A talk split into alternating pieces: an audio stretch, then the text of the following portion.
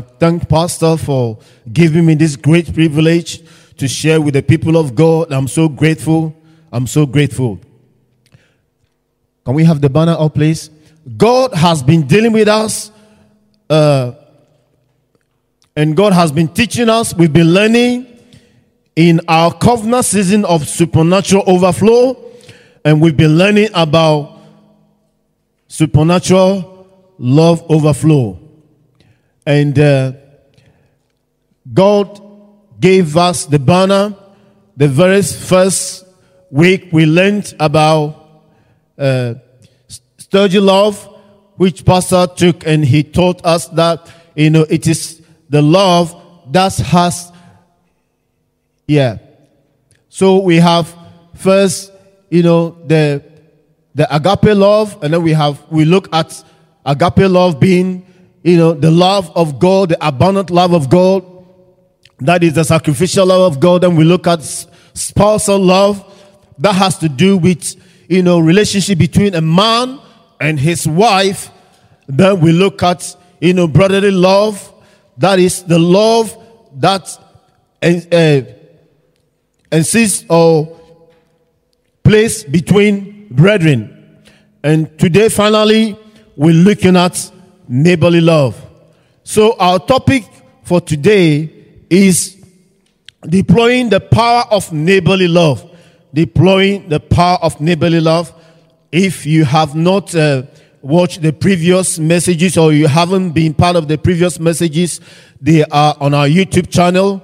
If you go into LifeGate TV, you'll be able to find it over there. Go over them and listen to them, and you will be blessed. I want to take this opportunity to welcome those that are worshiping with us on uh, various social media platforms, on uh, Facebook and other social media platforms. We welcome you. We thank you. The Lord bless you as you fellowship with us uh, week in, week out. Last week, Pastor Moses dealt powerfully with brotherly love, and that message really, really blessed my heart. So if you missed last week, just go back and uh, you'll be able to find it online and listen to it again. So today we are looking at deploying the power of neighborly love. Deploying the power of neighborly love.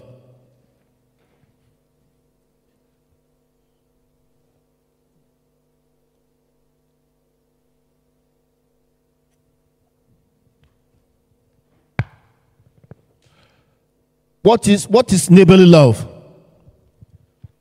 What is neighborly love?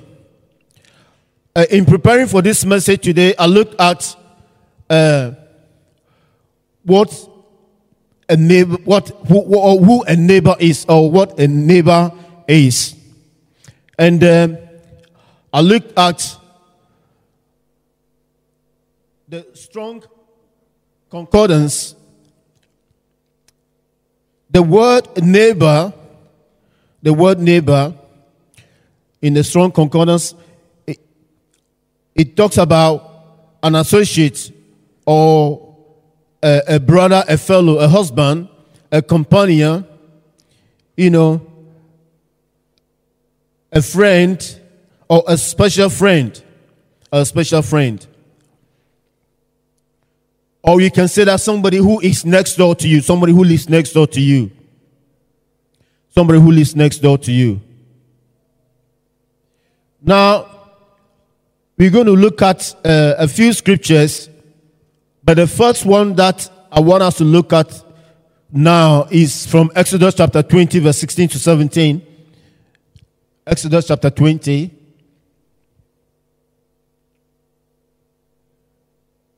This is when, you know, God brought the people of Israel out of Egypt and in the wilderness, God gave them the law, uh, what we uh, normally refer to as the law of Moses.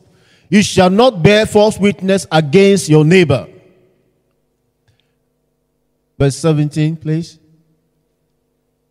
You shall not covet your neighbor's house. You shall not covet your neighbor's wife, nor his male servant, nor his female servant, nor his ox, nor his donkey, nor anything that is your neighbor's. You shall not bear false witness against your neighbor. So even in the Old Testament, in the law of Moses, or when God gave the Ten Commandments, God even made provision for the neighbor. It is very important. That's why God made reference or God made sure that it was you know incorporated into the Ten Commandments. He said that you shall not bear false witness against your neighbor. You shall not covet your neighbor's house. You shall not covet your neighbor's wife, nor his male servant, nor his ox, nor his donkey, nor anything that is your neighbor's. Now, when I look into the root word, the you know the Hebrew meaning of that neighbor in that uh, Exodus chapter 20, the word uh, is is the Hebrew word is something that says like raya, which is a friend or a fellow citizen. A friend or a fellow citizen. Somebody who's an associate. Somebody who's a special friend. So God, even in the in the Old Testament, had the neighbor in mind. That the neighbor will not be, you know, uh, deprived of what belongs to them. The neighbor will not be defrauded in any way. The neighbor will not, you know, be mistreated in any way. So even in the law of Moses, God made reference to that. That you shall not bear false witness against your neighbor.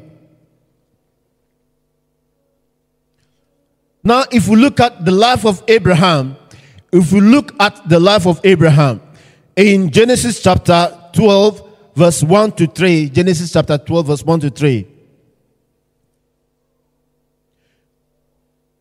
We know that Abraham was a man that was called of God, and God made a covenant with him. Now, let us look at what God has to say here. Genesis chapter 12. Now, the Lord said to Abraham, Get out of your country, from your family, and from your father's house to a land I will show you. I will make you a great nation. I will bless you and make your name great, and you shall be a blessing. I will bless those who bless you, and I will curse him who curses you. And in you all the families of the earth shall be blessed. We're talking about deploying the power of neighborly love. God found Abraham and God called him and God gave him specific instructions. He said, Get out of your country, from your family, from your father's house, to a land that I will show you. I will make you a great nation. I will bless you and make your name great, and you shall be a blessing. So God has specific plan and purposes for Abraham. He said, I'll make you a great nation. I will bless you. I'll make your name great. And that you will be a blessing. God said to Abraham, You will be a blessing. Blessing to who? That is blessing to the world, blessing to his neighbors. Verse 3 says, I will bless those who curse you, and I will curse him who curses you.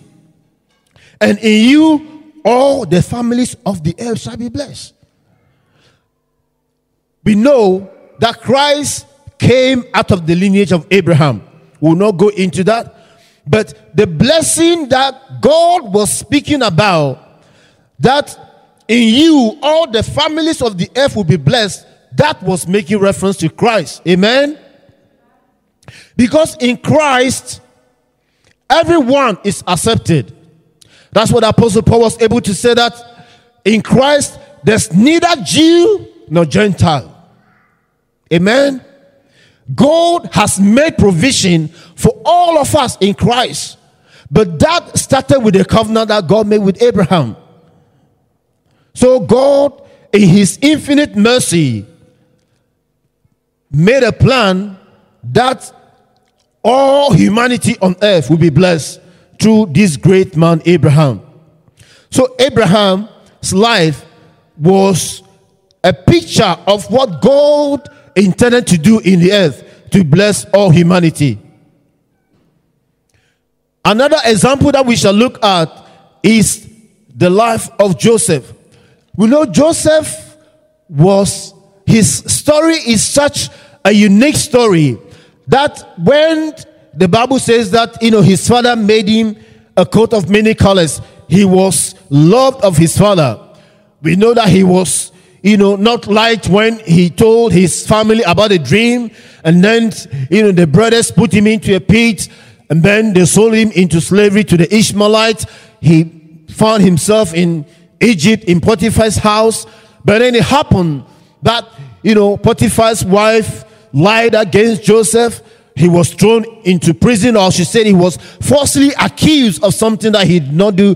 He ended up in prison. But even in prison, Joseph maintained his integrity. But God in his mercy and God in his goodness, God in his sovereignty and his kindness preserved Joseph's life. Now it happened that Pharaoh had a dream. We know the story. And the dream that Pharaoh had, he was very disturbed. He was very, very troubled about the dream. The dream about the, you know, the seven fat cows and the seven lean cows. And all the magicians and all the astrologers in Egypt could not interpret the dream. And it happened that Joseph was brought before Pharaoh to interpret the dream. Now, my emphasis, time will not permit us, my emphasis is just on verse 37. And verse 37 says, So the advice was good in the eyes of Pharaoh and in the eyes of all his servants. Verse 38 And Pharaoh said to his servants, Can we find such a one as this, a man in whom is the Spirit of God? So when Joseph interpreted the dream to Pharaoh, Joseph gave counsel. He gave godly counsel. He gave godly wisdom to Pharaoh. That this is what God is saying to you. That there's going to be seven years of plenty. And after the seven years of plenty, there's going to be seven years of famine. So this is what Pharaoh needs to do. And Joseph's godly counsel, Joseph's godly wisdom to Pharaoh was that during those seven years of plenty, let us gather enough grain and store to take care of the seven years of scarcity, the seven years of famine. And that's what they did. And that's how, you know, Joseph, through his godly wisdom, was able to preserve the nation of Egypt. And they were very prosperous.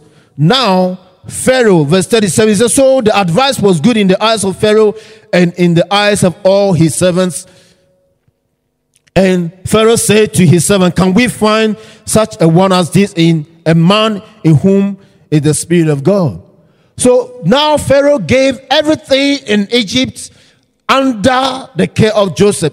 Joseph now became the ruler of Egypt because of his godly counsel. Because of his godly counsel. So Joseph, a man of God, endowed with the gifts and the talents of God, endowed with the wisdom of God, was able to preserve the whole nation, was able to keep a whole nation. And other people came to buy grain from Egypt. Now, if we go back to the scripture that we read this morning in Matthew chapter 25, from verse 31, please.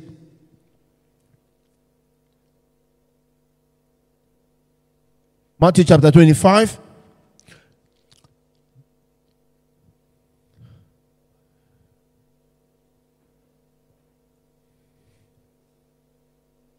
Yeah. When the Son of Man comes in his glory and all the holy angels with him, then he will sit on the throne of his glory. All the nations will be gathered before him, and he will separate them one from another as a shepherd divides his sheep from the goats. And he will set the sheep on his right hand, but the goat on his left. Make note of that. He will set the sheep on his right hand and the goat on his left. Verse 34. Then the king will say to those on his right hand, Come, you blessed of my father, inherit the kingdom prepared for you from the foundation of the world. For I was hungry and you gave me food. I was thirsty and you gave me drink. I was a stranger and you took me in. Now, he said, For I was hungry and you gave me food. This is the Lord now.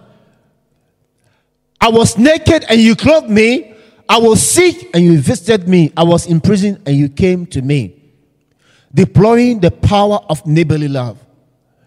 You know, that whole Matthew chapter 25, Pastor has taught us so many times. If you read from the verse 1, it talks about the parable of the talents. And then this one that we are looking at now, Christ is saying that when, you know, the time of accountability comes, when the time of reckoning comes, he is going to separate everyone. He's going to separate people one to the right hand and one to the left hand. The sheep will go to the right hand and the goats will go to the left hand. And then he will say, Come into the kingdom that of what that your father has prepared for you why because they have done the will of the father they have done what was committed to them they have done what they know is written in the word of god for them to do they knew the will of God and they did it. He said, I was naked and you clothed me. I was sick and you visited, you visited me. I was in prison and you came to me. Deploying the power of neighborly love. And if you continue, he said, verse 37 then the righteous will answer him, the righteous will answer him, saying, Lord, when did we see you hungry and feed you? Or thirsty and you gave you drink? 38, please. Thank you. When did we see you a stranger and take you in? Or naked and clothe you? 39, please. Or when did we see you sick or in prison and came to you? 40, yeah. And the king will answer and say to them, Assuredly, as I say to you, inasmuch as you did it to one of the least of these, my brethren, you did it to me. Visiting people in prison. When we see people are naked, people are destitute, people that are hungry, what do we do? Do we see them as a brother of Christ? Do you see them as somebody that Christ gave their life for. Though, I mean, somebody who is in prison, he may be in prison for the right reason. Maybe he's paying the penalty of his wrongdoing. But even people like that, they still deserve mercy, or they still need to be shown mercy. They still need to be visited. When were we naked and we clothed you? And he said, The king will say unto them, As much as you did it to the least of this, my brethren, you have done it unto me. As much as you did it to the least of this, my brethren, you have done it unto me. There is a time that is coming. We haven't got much time left but God is bringing these teachings our way to remind us again that our purpose on earth, that the reason why Christ has found us is that, that we go after those who are on the fringes of society, that we go after those who are downcast, we go after those who nobody cares for, and we look after them, we visit them, we bind their wounds. Because Christ gave his life for them as well, even for the people in prison. If you cannot physically go to the prison, you can pray for them that are in prison or find a ministry that is reaching prison, that is, you know, reaching out to the prison ministry and support them. It is you that is going to them. When did you find me in prison and you visited me? When did you find me when did we did we find you naked and we clothed you? When did we f- see you as a stranger and we took you in? These things in these modern times, they are like alien to us, to our contemporary times. That to take a stranger in. I'm not saying that you should just, you know, open your doors to everybody and just, no, that's what I'm saying. But I'm saying that the, you know, Christ teaching here is that when we see a need, when we see that people are in need, we should have, you know, compassion. We should have bowels of compassion to meet those needs. to meet those needs. Because God has called us to show mercy, just as we sang earlier on. He said, uh, Teach me to love as He have loved me. Teach me to love as He have loved me.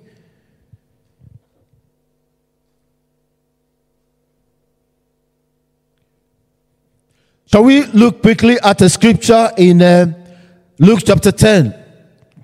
We shall not read all of it, but just uh, one or two points that I want to draw out there. The Bible talks about a stranger who was going from Jerusalem to Jericho, or a man that was going from Jerusalem to Jericho. Then he fell amongst thieves. He fell among thieves who, you know, attacked him, who injured him, and then he was left half dead. This person, he was just on his way, going from one location to the other. But suddenly he found himself among thieves. And what happened? They attacked him, they stripped him of his clothes, and they left him half dead, just by the roadside. And there came the priest. There came the priest. The priest, when he saw this man lying on the street, half dead, the Bible said that the priest went to the other side of the street. And then came the Levite. The Levite also, when he saw him, he walked to the other side of the street. This is somebody that has been injured, somebody who has been attacked, somebody who has been stripped of his clothes, somebody who is dying. The priest and the Levite, they both pass on to the other side. But then comes the Samaritan. Then comes the Samaritan. The Bible said that the Samaritan, when he saw him, he had compassion on him. The Samaritan had compassion on him. We need to have compassion on people. We need to have compassion on people that are dying. We need to have compassion on people that are injured. It may not be physical injury. There are a lot of people going around in this time who are carrying a lot of hurt, a lot of pain, a lot of damage, a lot of wounding in their souls when we see people like that, we need to have compassion for them. We need to have time for those people. If we can't do anything at all to ease their pain, at least we can pray for them. If we don't know what to do, what to say, at least we can say, Lord, touch this person. Lord, touch this person. I don't know what their situation is. I don't know what brought them into this situation, but Lord, I pray that you touch them, oh God. Lord, bind their wounds, oh God. Lord, bring healing and restoration into their soul. That is what we are called to do. The Samaritan had compassion on this man. He took him to the inn and he gave him to the innkeeper. And the Samaritan paid to the innkeeper for this man to be taken care of. God is calling us. He's bringing us back to what He has commanded us to do. God is reminding us again this morning that there are thousands of people. It could be even be your very next door neighbor. You may not speak to them, you may not, you know, say anything to them, but you at least you can pray, you can pray, you can pray for them. I mean, a few years back, a couple moved into our street, and this couple they were Christians, and then the, I think they might have seen us, you know, every Sunday going to church, and then they approach and then they introduce themselves first to my wife, and then when I came back from work, my wife told me about oh the guys next door, the you know are Christians and uh, uh, they go to the Baptist church and. And then he, he came across and he, he said, Oh, how? So one day he says, How, how about, Steve, have you got you know, five minutes that we can just have some coffee. I said, oh, sure. So I gave him the time uh, in terms of my availability. I went over and all he wanted us to do is to just fellowship. And we started praying for, you know, the, the, the other neighbors in the street. And I was so touched. And we did that quite, not regularly, but when time allowed, we did that. We pray for the neighbors in the street. We pray for the whole street. We pray for the neighborhood. And I was really encouraged by that. well, they, they've, they've uh, uh, moved now out of the area. But the point I'm trying to make is that even those times that we pray for the neighbors in the street, you know, at least God would have done something. Those prayers could not have gone wasted. Those prayers could not have gone, you know, unanswered. We prayed more so for God's mercy, for God's love, for God's grace, and also that they will come to the saving knowledge of Jesus Christ. This Samaritan, when he read further, he did far much better than the, the, the priest who is supposed to be, you know, somebody to care for the wounded, somebody to care for the hurting, somebody to care for the dying. There are a lot of souls around that are dying. People walking every day going into hell. They are dying physically and spiritually. What are we doing? What are we doing, church? What are we doing about people that are perishing? The souls that are perishing. What are we doing? The Samaritan had compassion on them. He had compassion on him. He took him to the inn. He took him to somewhere that he can be taken care of. And he paid for him to be taken care of. And when he left, he said, When I come back, if there is anything more that I need to pay, I will give it.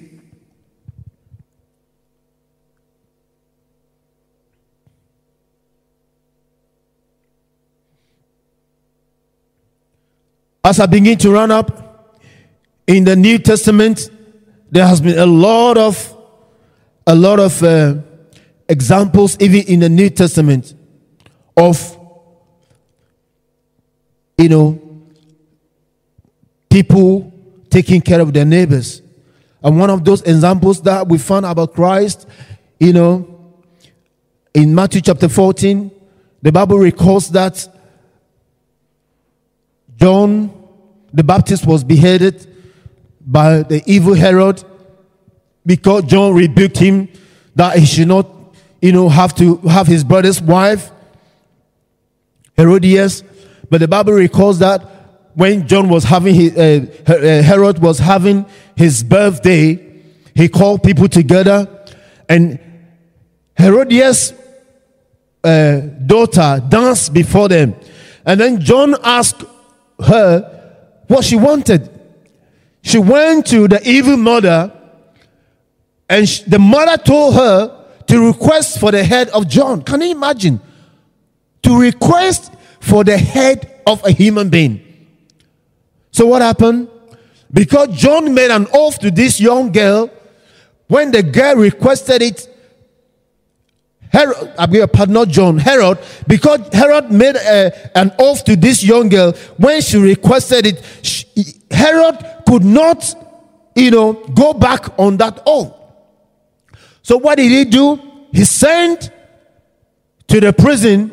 They went and beheaded John and brought John's head on a platter and gave it to the young girl. And she gave it to the mother.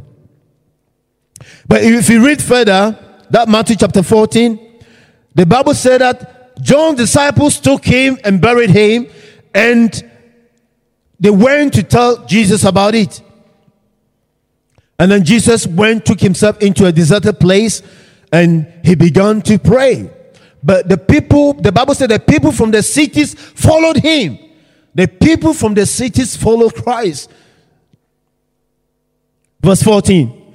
And when Jesus went out, he saw a great multitude and he was moved with compassion for them and healed their sick. When it was evening, the disciples came to him saying, This is a deserted place and the hour is already late. Send the multitudes away that they may go into the villages and buy themselves food. When Christ saw the multitude, the multitudes came from the cities and they followed Christ. They went to Christ. Why? Because they saw that in him was life. They saw that Christ was the Messiah. And when Christ saw them, he had compassion on them. And when evening was come, his disciples came to him and said, Master, send them away because we are in a deserted place. You know, send them to the villages so that they can go and find food to eat because there's nothing here. And the Bible says that Christ said to them, They do not need to go away. You give them something to eat. And they said to him, We have here only five loaves and two fishes. Only five loaves and two fishes. The disciples said, Send them away. But Christ said, No, do not send them away. Give them something to eat. And they said, We have here only five loaves and two fishes. We know from scripture that that five loaves and two fishes belong to a little boy. And Christ took those five loaves and two fishes. He looked up to heaven, he blessed it, he broke it, and then he gave to the disciples to be given to the people. And we know from scripture that the Bible said that, you know, the people were fed just the women and the children alone, 5,000 besides the men. So if, if you count the men in addition to the women, so it must be over 10,000. I don't know.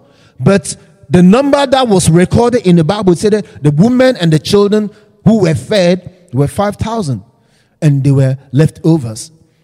The point I'm trying to make here is this when Christ saw them, he had compassion on them. They were multitudes. He saw them, he had compassion on them. And then he healed them of their sicknesses. And after that, he fed them because they must be hungry. They, they were probably hungry. He fed them.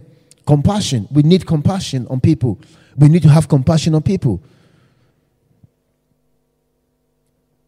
So, the, the, the reason, the reason for our calling, the reason for our, our, whatever area that you are serving, whatever, you know, domain in which God has endowed with, whatever graces God has given with, we need to have compassion on people. We need to see people as the people for whom Christ died. Because the Bible says Christ gave his life for the whole world. Christ gave his life for the whole world. So whoever we meet in uh, our workplace, in our offices, let us let us share the goodness. Let us be you know, the torch bearers. Let us be the carriers of good news. Let, let, let our lives demonstrate that Christ lives in us. If we cannot open our mouths to speak, if we cannot open our mouths to, you know, to encourage people, let our lives demonstrate that Christ lives in us. Recently, I was watching a man of God, and he, he is a very well known man and he was talking about how God called him. He, you know, called he he's trained as a civil engineer. His dad is a civil engineer. His grandfather was a, a contractor. And then on on on the on the building site, he was having a lot of people coming for counseling. And one day, his manager, his land manager, was quite angry with. Him. He said, "What are you doing here? On a building site, you are entertaining visitors on a building site. What is going on?" And then he said, why, why, why is he talking to me like that? Is it only few people who came for counseling? And then he said, it suddenly dawned on him that even though I had my training as a civil engineer, my real customers are those people and they are following me to this building site. So I need to go and meet their needs. He decided to give up a very promising career, a very you know, a, a career that, you know, outwardly may look that had a lot of financial rewards, but he's decided to follow what God has deposited in him. He decided to honor the call of God upon his life. And today, he's been a blessing to thousands and millions of people. Just as God said to Abraham, I will bless you and you will be a blessing. And out of you, the nations of the earth shall be blessed. Friends, this morning I just want to encourage you that whatever God has deposited in you, whatever God has given you in terms of graces and giftings and talents, God has given you that for you to deploy that to meet somebody's need. You have got something in you that God wants to use to meet somebody's need. There is something in you that God wants to use to meet somebody who has been battered and left half dead on the roadside. Somebody who has been stripped of their dignity. Somebody who has been stripped of their honor. You know, when robbers or armed robbers attack a man and they strip him of his clothes, that man or woman is stripped of their dignity. And the enemy is stripping a lot of men and women of their dignity. And God has called you to be the one that to put back their dignity on, to be the one to restore their dignity back on by having compassion on the wounded, by having compassion on those that are left half dead by the roadside. That everyone is just looking at them and crossing over onto the other side. God has not called you, brother. God has not called you, sister, to cross over onto the other side like the Levite and the priest. But God has called you to have compassion on the hurting. God has called you to have compassion on those that are left half dead, those that are marginalized, those that nobody will care for, those that are in jail, those that are naked, those that are hungry, those that are thirsty.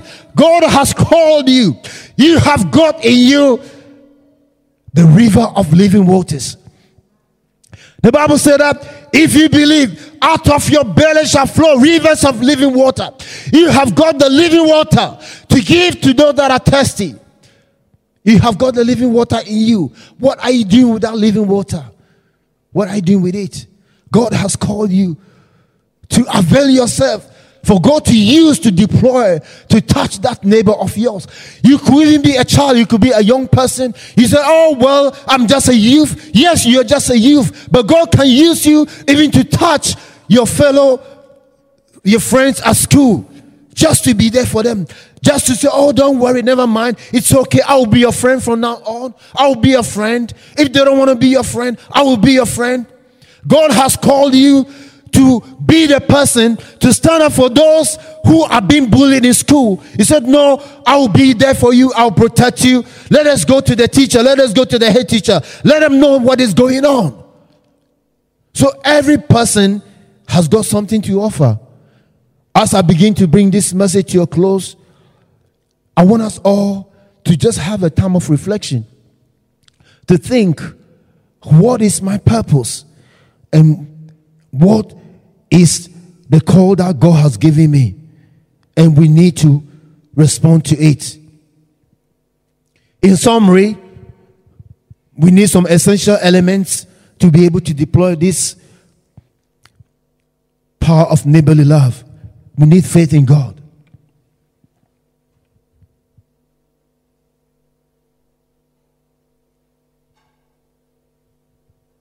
The first thing is that we need faith in God. We need to have faith in God.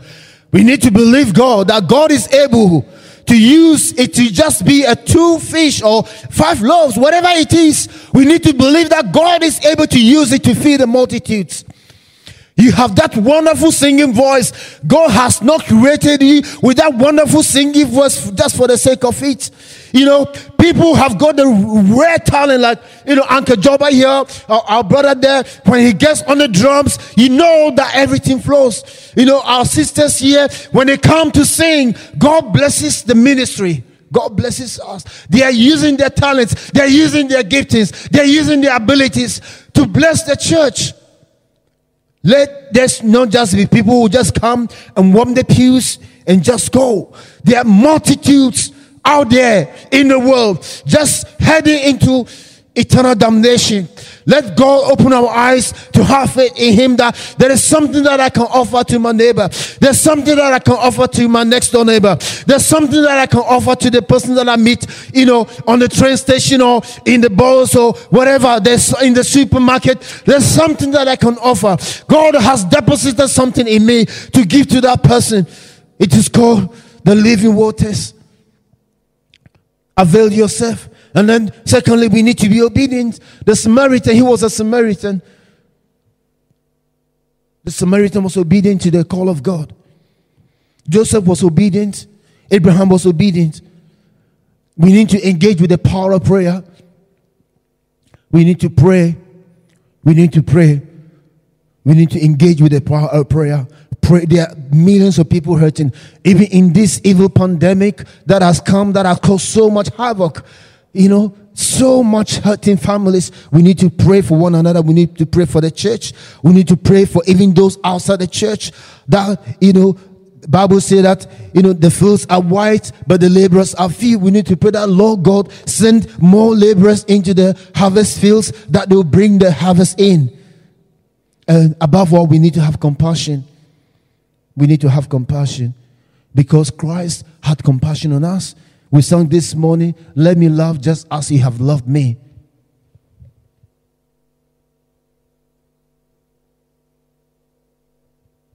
Shall we pray?